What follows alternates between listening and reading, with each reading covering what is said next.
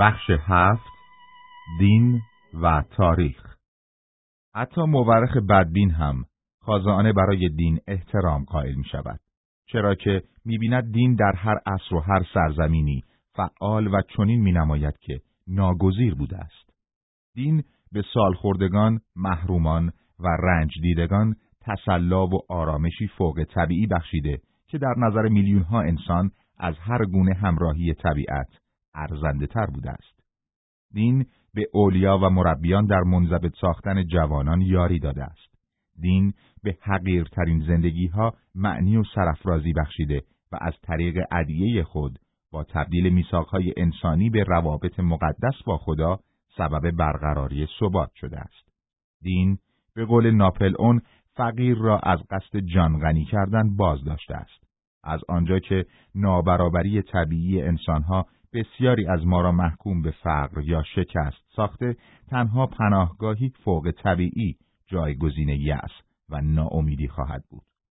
اگر این امید از میان برخیزد جنگ طبقاتی شدت می‌گیرد. بهشت و آرمانشهر دو دلو آبکشی اند.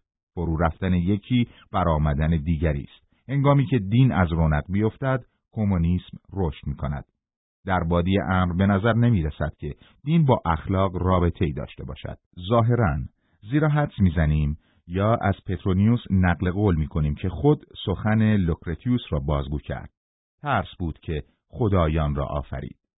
ترس از نیروهای مخفی در زمین، رودها، اقیانوسها، درختان، بادها و آسمان. پرستش و استرزای این نیروها با دادن هدایا و قربانی یا سحر و افسون و دعا دین را به وجود آورد.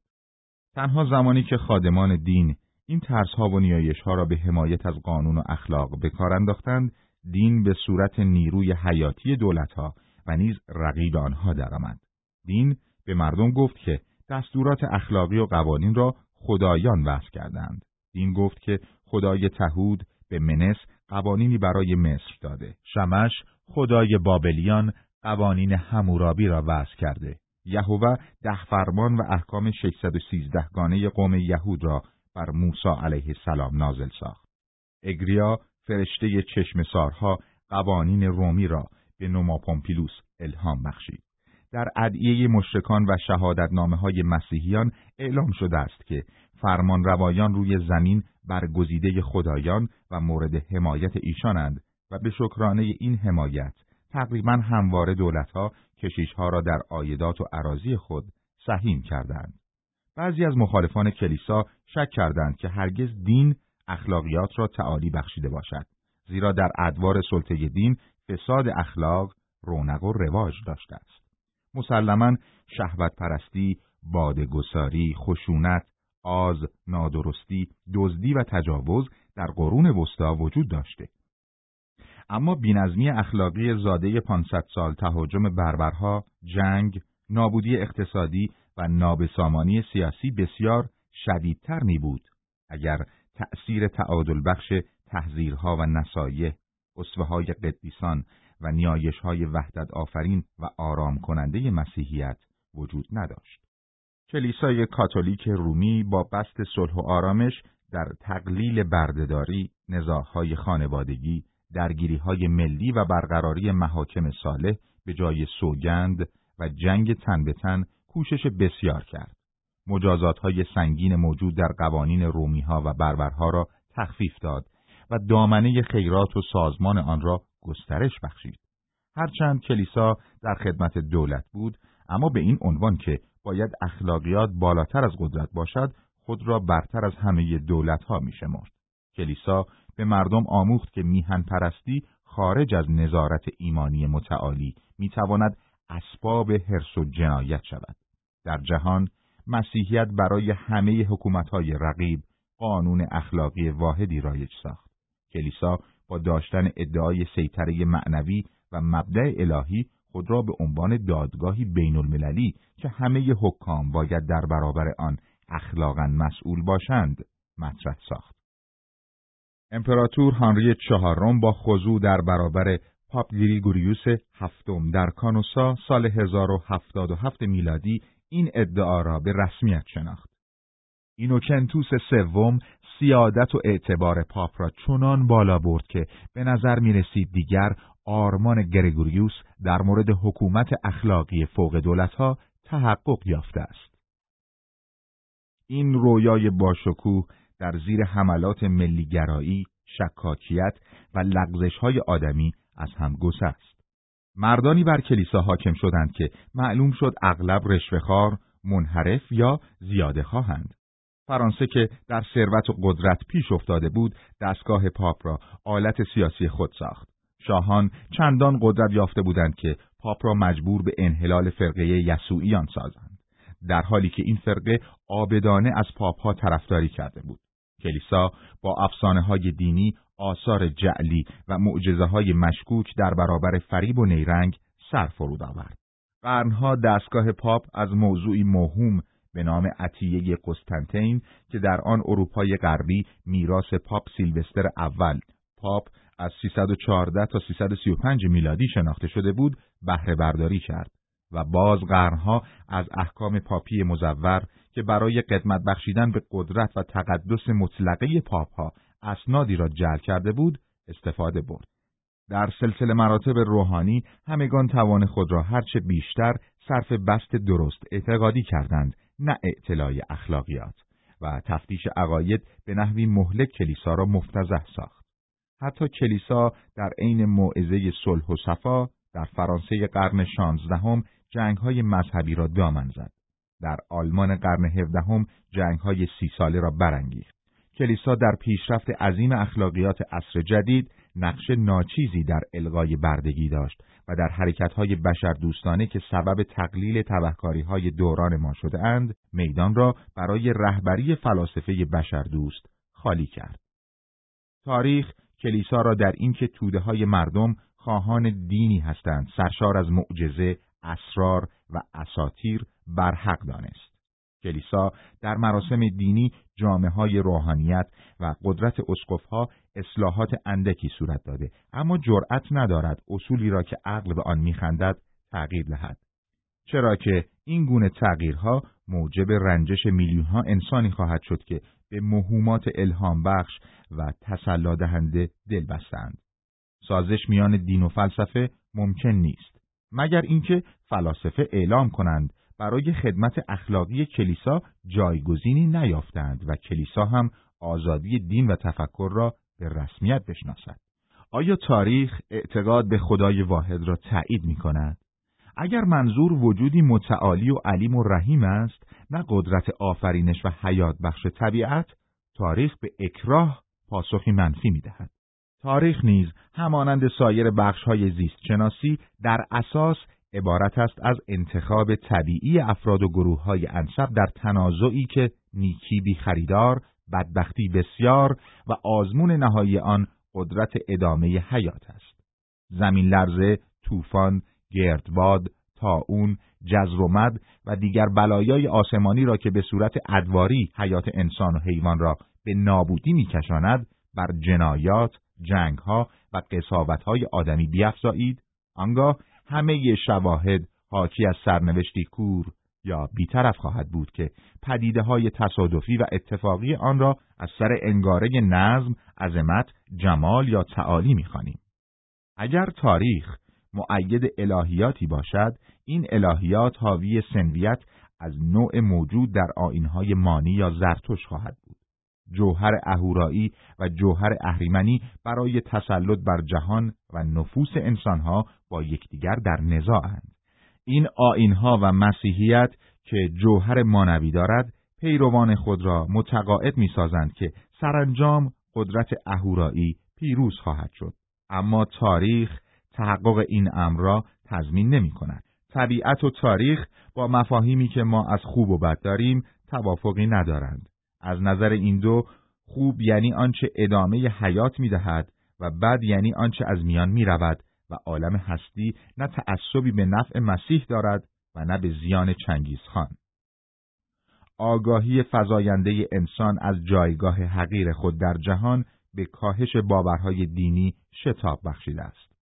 در دنیای مسیحیت می‌توان آغاز این تنزل را از زمان کوپرنیک در سال 1543 میلادی دانست.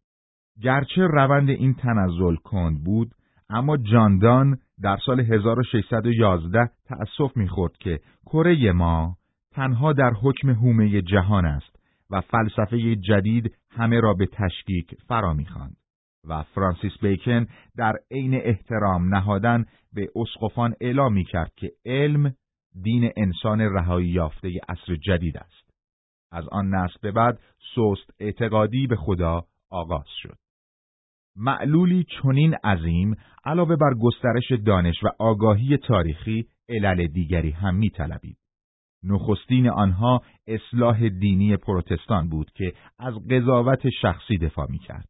پس از آن تعدد فرقه های پروتستان و الهیات مغایر هم بود که هر یک هم به عقل و هم به کتاب مقدس و عقل متوسل می شدن. سپس انتقادهای فراوان و سخت از کتاب مقدس بود که این مجموعه شگفتانگیز را کار ناکامل انسانهای نامعصوم جلوگر می ساخت.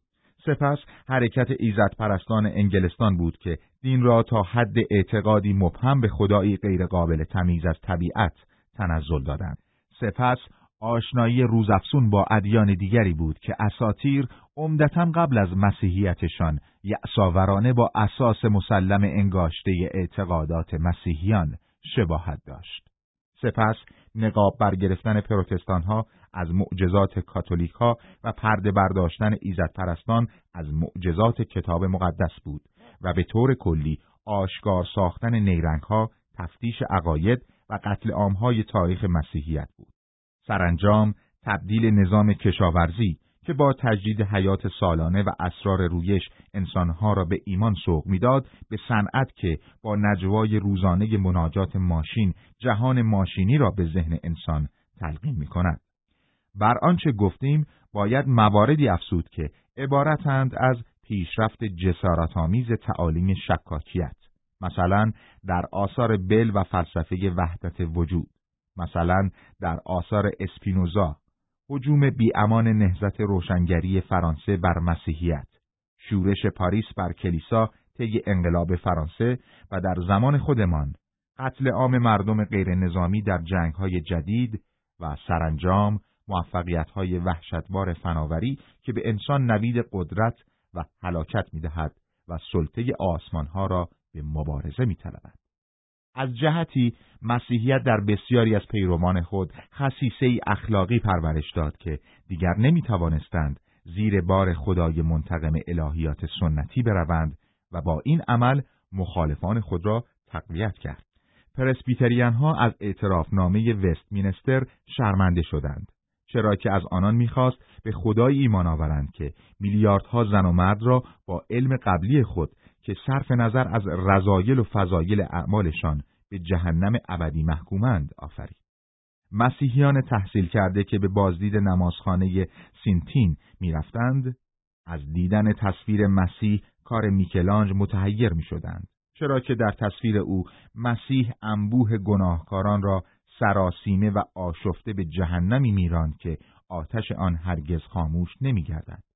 از خود میپرسیدند آیا این همان مسیح مهربان، حلیم و فروتن و الهام بخش جوانان ماست؟ درست همان گونه که رشد اخلاقی یونانیان سبب سستی اعتقادشان به خدایان زناکار و ستیزجوی علب گشته بود و افلاتون نوشت گروهی کثیر از انسانها به هیچ وجه وجود خدایان را باور ندارند رشد اخلاقی مسیحیت هم به آهستگی الهیات مسیحی را فرسوده ساخت. گرچه مسیح خود یهوه خدای یهودیان را نابود کرد. نشستن نهادهای دنیوی و غیردینی به جای مسیحیت نتیجه قایی و خطرناک انقلاب صنعتی بود.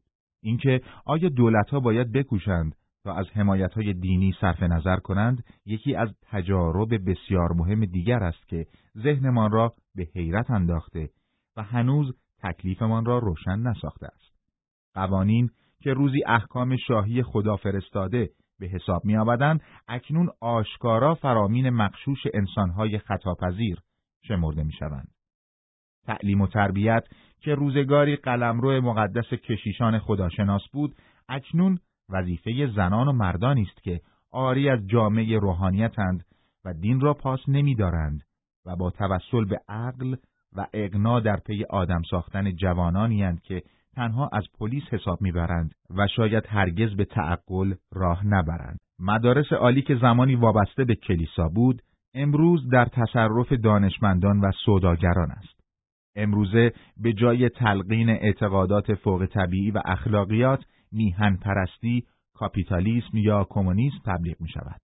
ایام مقدس عبادت به روزهای تعطیل تبدیل می شوند و تماشاخانه ها حتی در یک شنبه ها مملو از تماشاچی هند. اما کلیساها نیمه خالی هند. در خانواده های آنگلوساکسون دین به صورت رسمی اجتماعی درآمده و نوعی حالت حفاظی به خود گرفته است و در خانواده های کاتولیک آمریکایی از رونق نیفتاده است. در طبقات بالا و متوسط کشورهای فرانسه و ایتالیا دین خصیصه ثانوی جنسی زن شده است. هزاران نشانه حاکی از آن است که مسیحیت به سوی همان انحطاطی می رود که دین یونان قدیم بعد از پیدایش سوفستاییان و روشنگران یونانی رفت. مذهب کاتولیک پابرجاست چون به تخیل، امید و احساس توسل می جوید. چون اساتیر آن تسلا بخش و رونق حیات بینوایان است و چون تولید مثل دستوری پیروان آن اندک اندک آنچه مذهبشان در اصلاح مذهبی از دست داد باز پس خواهد گرفت. مذهب کاتولیک پشتیبانی جامعه روشنفکری را فدا کرده است و در برخورد با تعلیم و تربیت و ادبیات غیر مذهبی لطمه های روزافزون تحمل می کند. اما از میان آنانی که از پای چوبین استدلال خسته شدهاند و آنانی که امیدوارند کلیسا بتواند بر آشفتگی درونی انسان غالب آید و در برابر موج کمونیسم بایستد معتقدان جدید می‌یابد. اگر جنگ بزرگ دیگری تمدن غربی را در نوردد ویرانی شهرهای محصول آن رواج فقر و از نظر افتادن دانش سبب می شود که همانند سال 476 میلادی کلیسا تنها امید و راهبر بازماندگان چنین فاجعه ای باشد.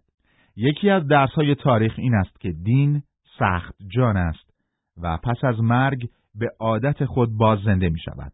در گذشته چقدر خدا و دین مردند و باز متولد شدند. اخناتون تمام قدرت فرعونی خیش را به کار گرفت تا دین آمون را به کلی منسوخ سازد. یک سال بعد از مرگ اخناتون باز دین آمون احیا شد. در جوانی بودا در هند خداناشناسی یک تازی می کرد و بودا خود دینی آورد بی خدا. اما پس از مرگ او همان دین صاحب کلامی پیچیده شامل خدایان متعدد، قدیسان و جهنم گشت. فلسفه، دانش و تعلیم و تربیت معابد خدایان یونان را از رونق انداخت. اما همین خلع چندین آین شرقی را با اساتیر رستاخیزی به آنجا کشانید. در سال 1793 ابر و شومت با تفسیر غلط نظریات ولتر در پاریس پرستش الهه عقل را راه انداختند. یک سال بعد روبسپیر از بیم اختشاش و با الهام از روسو پرستش وجود متعالی را برپا کرد. در سال 1801 ناپل اون که بر تاریخ احاطه داشت با پاپیوس هفتم قراردادی بست و کلیسای کاتولیک را در فرانسه احیا کرد. لامذهبی انگلستان قرن هجدهم با مصالحه ملکه ویکتوریا با مسیحیت از میان رفت. دولت پذیرفت که از کلیسای آنگلیکان حمایت کند. قشهای تحصیل کرده پذیرفتند که شکاکیت خود را علنی نسازند. با این توافق زمینی که کلیسا بر سلطه دولت گردن نهد و کشیش ده به خدمت ارباب درآید. در آمریکای قرن نوزدهم عقلگرایی آباء مؤسس آن کشور به تجدید حیات دینی انجامید. پاک دینی و لامذهبی به عبارت دیگر سرکوبی یا عیان ساختن آرزوها و امیال در تاریخ با عکسالعملهای دو جانبه جایگزین یکدیگر شدند. به طور کلی دین و پاکدینی در دوره های توفق دارند که قانون ضعیف شده و بار انتظام جامعه بر دوش اخلاق افتاده است. شکاکیت و لامذهبی در صورت تصاوی سایر عوامل با افزایش قدرت قانون رونق گرفته و دولت بی آنکه اساساً ثبات کشور را به خطر اندازد اجازه می‌دهد خانواده اخلاق و کلیسا تنزل کند. در زمان ما قدرت دولت با نیروهای مذکور در بالا دست به دست هم داده اند تا ایمان و اخلاقیات را کمرنگ کنند و بگذارند که شرک، سلطه طبیعی خود را باز یابد. احتمالاً زیاده روی های ما عکس دیگری از پی می آورد. بینظمی اخلاقی موجب تجدید حیات دینی خواهد شد و خدا ناشناسان دوباره مانند فرانسه بعد از سقوط ناگهانی 1870 اطفال خود را به مدارس کاتولیکی روانه خواهند کرد تا انضباط دینی فرا گیرند. بشنوید که رنان لاادری در سال 1866 میلادی چه میطلبد. بیایید از آزادی فرزندان خدا بهره گیریم اما به هوش باشیم تا مبادا با بیارزش ساختن فضیلت هم داستان گردیم که با تضعیف مسیحیت جامعه به خطر خواهد افتاد. اگر مسیحیت از میان برود چه خواهیم کرد؟ اگر عقلگرایی بر آن است که بی توجه به نیازهای روح بر جهان حکومت کند، تجربه انقلاب فرانسه به ما میآموزد که پیامد چنین خطای فاحشی چه خواهد بود. آیا تاریخ این نتیجه گیری رنان را که مذهب لازمه اخلاق است تایید می کند؟